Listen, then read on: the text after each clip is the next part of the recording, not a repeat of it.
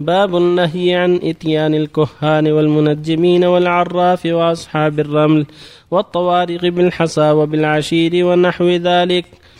عن عائشة رضي الله عنها قالت سأل رسول الله صلى الله عليه وسلم أناس عن الكهان فقال ليسوا بشيء. فقالوا يا رسول الله إنهم يحدثون أحيانا بشيء فيكون حقا.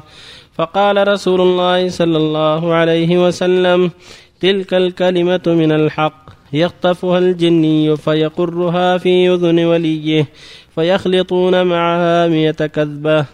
متفق عليه. وفي رواية للبخاري عن عائشة رضي الله عنها أنها سمعت رسول الله صلى الله عليه وسلم يقول إن الملائكة تنزل في العنان وهو السحاب فتذكر الأمر قضي في السماء فيسترق الشيطان السمع فيسمعه فيوحيه إلى الكهان فيكذبون معها مئة كذبة من عند أنفسهم.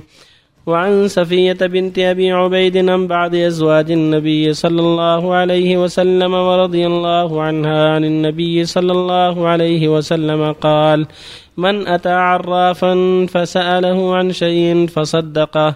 لم تقبل له صلاة أربعين يوما. رواه مسلم.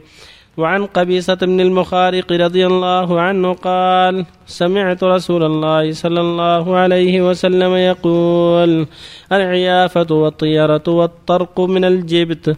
رواه أبو داود بإسناد حسن. وقال الطرق هو الزجر أي زجر الطير. وهو أن يتيمن أو يتشاءم بطيرانه. فإن طار إلى جهة اليمين تيمن وإن طار إلى جهة اليسار تشاءم. قال أبو داود والعيافة والخط. قال الجوهري في الصحاح الجبت كلمة تقع على الصنم والكاهن والساحر ونحو ذلك. وبالله التوفيق بسم الله الرحمن الرحيم. الحمد لله. صلى الله وسلم على رسول الله وعلى آله وأصحابه. ومن اهتدى بهدى. أما بعد فهذه الأحاديث تتعلق بالسحر والكهانة والطيرة وما يتعاطاه مدعوا علم الغيب من الملحدين والخرافيين. والأحاديث كلها تدل على تحريم الكهانة والطيرة وسائر ما يتعاطاه مدعوا الغيب من الكذب والزور.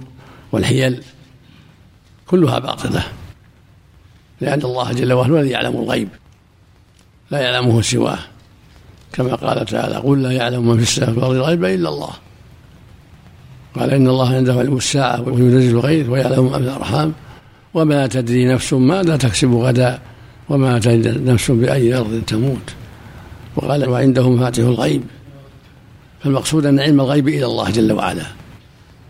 فهؤلاء الكهنة الذين يدعون علم الغيب إنما يتوسلون إلى هذا بما قد يسمعون من الشياطين فيكذبون مع ذلك كذبات كثيره فيصدقهم الجهال بأسباب بعض ما صدقوا فيه. وبين الرسول صلى الله عليه وسلم أنهم ليسوا بشيء يعني أنهم هم بعض الكهان ولا يعول عليهم ولا يصدقون. ولهذا في الحديث من اتى كاهن فصدقه ما يقول فقد كفر بما أنزل على محمد صلى الله عليه وسلم. قيل يا رسول إنهم قد يصدقون في شيء. فقال تلك الكلمة يسمعها الجني يسمعها من الملائكة فيقرها في أذن اوليائه من السحرة والكهنة. والملائكة قد تحدث بكلام في السماء أو في العنان في السحاب فيسمعها مسترق السمع. مسترق السمع ترى يسمع من الملائكة في العنان وترى من السماء الدنيا. قال جل وعلا وأنا لمسنا السماء فوجدناها ملئت حرسا شديدا وشهوبا. وأنا كنا نقعد منها مقاعد للسمع. يعني الجن كانت تقعد من السماء مقاعد للسمع.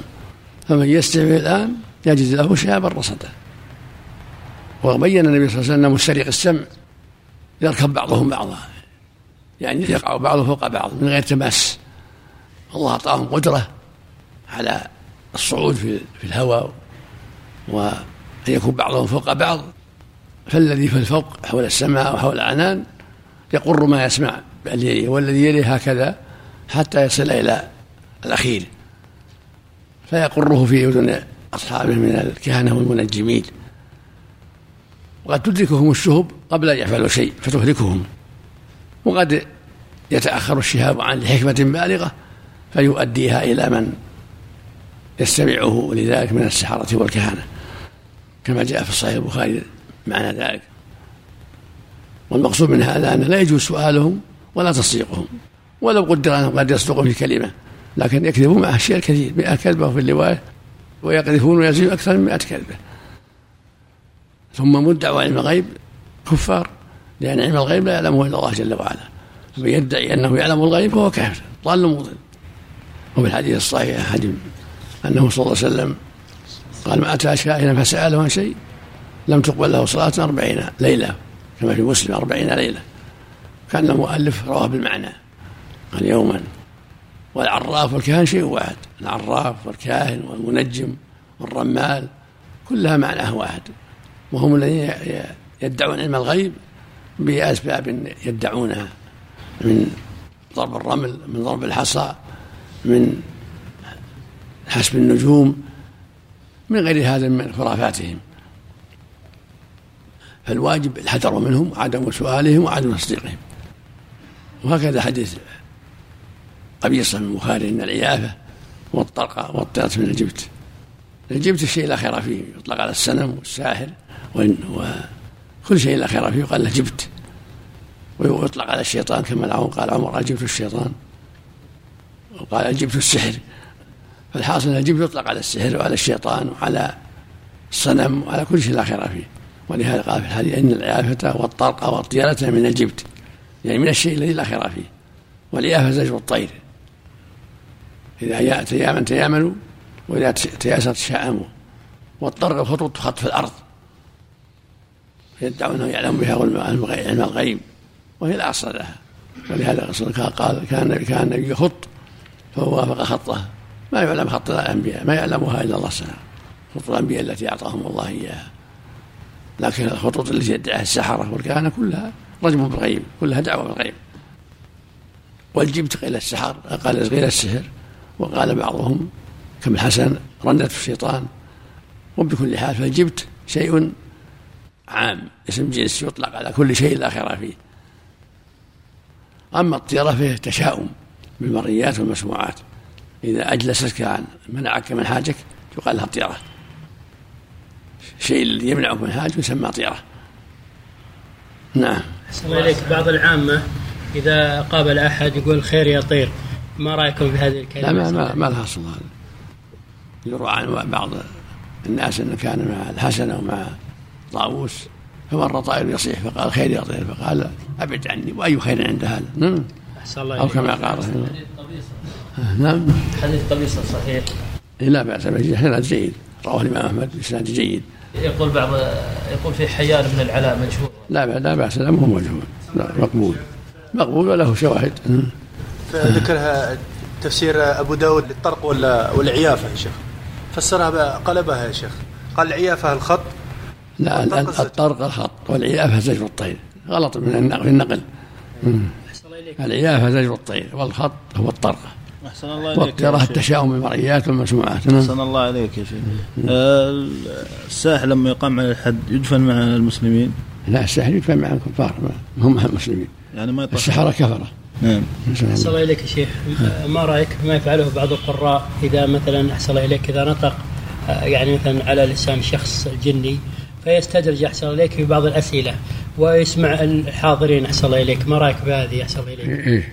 يعني أحسن الله إليك مثلا إذا تكلم الذي فيه مس أحسن الله إليك يستدرجه الذي يقرأ على الناس ويسمعهم مثلا يسأله عن بعض الأسئلة بعض الأسئلة أحسن الله إليك ويتكلم فما رأيك أحسن الله إليك؟ هل له أن يستدرجه أو أحسن الله إليك؟ إذا قرأ عليه ثم خرج يدعوه أحسن الله إليك ولا يستدرجه؟ لا لا المقصود أنه يحذره ويقول أنك ظالم وأن هذا ما يجوز لك والواجب عليك الخروج ويقرأ الآيات التي تضيقه وتجعله يحرص على الخروج لأنه ضد القرآن هم يزعلون من القرآن ويؤذيهم قراءة القرآن. وإذا سأل عن الأسباب ما في شيء ما الذي أدخلك ما الذي جاء بك؟ الله يحسن عملك امرأة اشترت آه، دخون من امرأة. قالت لها تدخني به عند عندما تأتيك ضيقة أو عندما يبكي أحد أطفالك. في الشيء هذا الله يسلمك. اشترت منها دخون عود الله يسلمك. العود المعتاد؟ سم؟ العود المعتاد يعني؟ الدخون المعتاد؟ عود معتاد والله أعلم هل في شيء ولا لا. قالت بس استخدامه غريب قالت تدخني به إذا حسيت بضيقة أو إذا أحد من الأطفال بكى. ما أعلم شيء. أقول ما أعلم هذا أصل الطيب لا شك أنه يشرح الصدر وينفع. الطيب ما يشرح الصدر ويطيب النفس سواء كان عود ولا ورد ولا عنبر ولا مسك طيب إن كان المقصود هكذا. إن كان المقصود شيء آخر اعتقاد هذا باطل. نعم. تسأل وش مقصوده. نعم المرأة هذه تعالج يعني. مشهورة أقول تسأل وش مقصودها من هذا الكلام الإنسان قصد أن الطيب طيب نعم. وأنه يعني أنه يس- يوسع الخاطر ويشرح الصدر الطيب أحسن من الخياس والشيء اللي مو طيب. نعم. ما ما ما لا. أحسن الله إليكم. هذا تقليد حديث. ما من ميت يموت في في الترمذي. إيه. يقول حدثنا علي بن حجر قال أخبرنا محمد بن عمار قال حدثني أسيد بن أبي أسيد. أسيد. حدثنا أسيد. يسمع أو سيد نعم. إيه. عن موسى بن أبي موسى الأشعري أخبره عن أبيه أن رسول الله صلى الله عليه وسلم قال: ما من ميت يموت فيقوم باكيهم فيقول واجب له وسيد أو نحو ذلك إلا وكل به ملكان يلهزانه أهكذا كنت؟ قال أبو عيسى هذا حديث حسن غريب. سقط من من رياض الصالحين غريب هذا. ال- أنا أتكلم عليه الشارع لا. شارح ماذا أنا جبت الترمذي بس. في رجال نظر. وفي شرح السنة كذلك وذكر بعده كلام. أي صفحة؟ 236 جلد رقم الحديث آه، 1300 الجلد الرابع ولا؟ الجد الثاني. المجلد الثاني يعني. إيه. ذكره. تعطينا فيه روايته طيب. تقرأ صفحته. طيب. نشوف موسى هنا موسى وأسيد من. في معنى المقصود إن صحوا هذا من نوع العذاب نوع قال عليه الصلاة والسلام من اتى عرافا معتقدا أنه سيغير الحقيقة فهو كافر. فمن يأتي مثلا مثلا يأتي مثلا بعراف مثلا يغير الحقيقة. فهل هو فعلا ينطبق أنه كافر. إذا صدقه في دعوى علم الغيب يكون مثلهم. مثله صدقه في دعوى علم الغيب يعني يعلمون الغيب نعم. يكون مكذبا لله. جزاك الله خير. حكم كشف وجه الميت يعني؟ لا ما لها صلة. ما لها صلة يستر الميت كله الرجل والمرأة جميعا.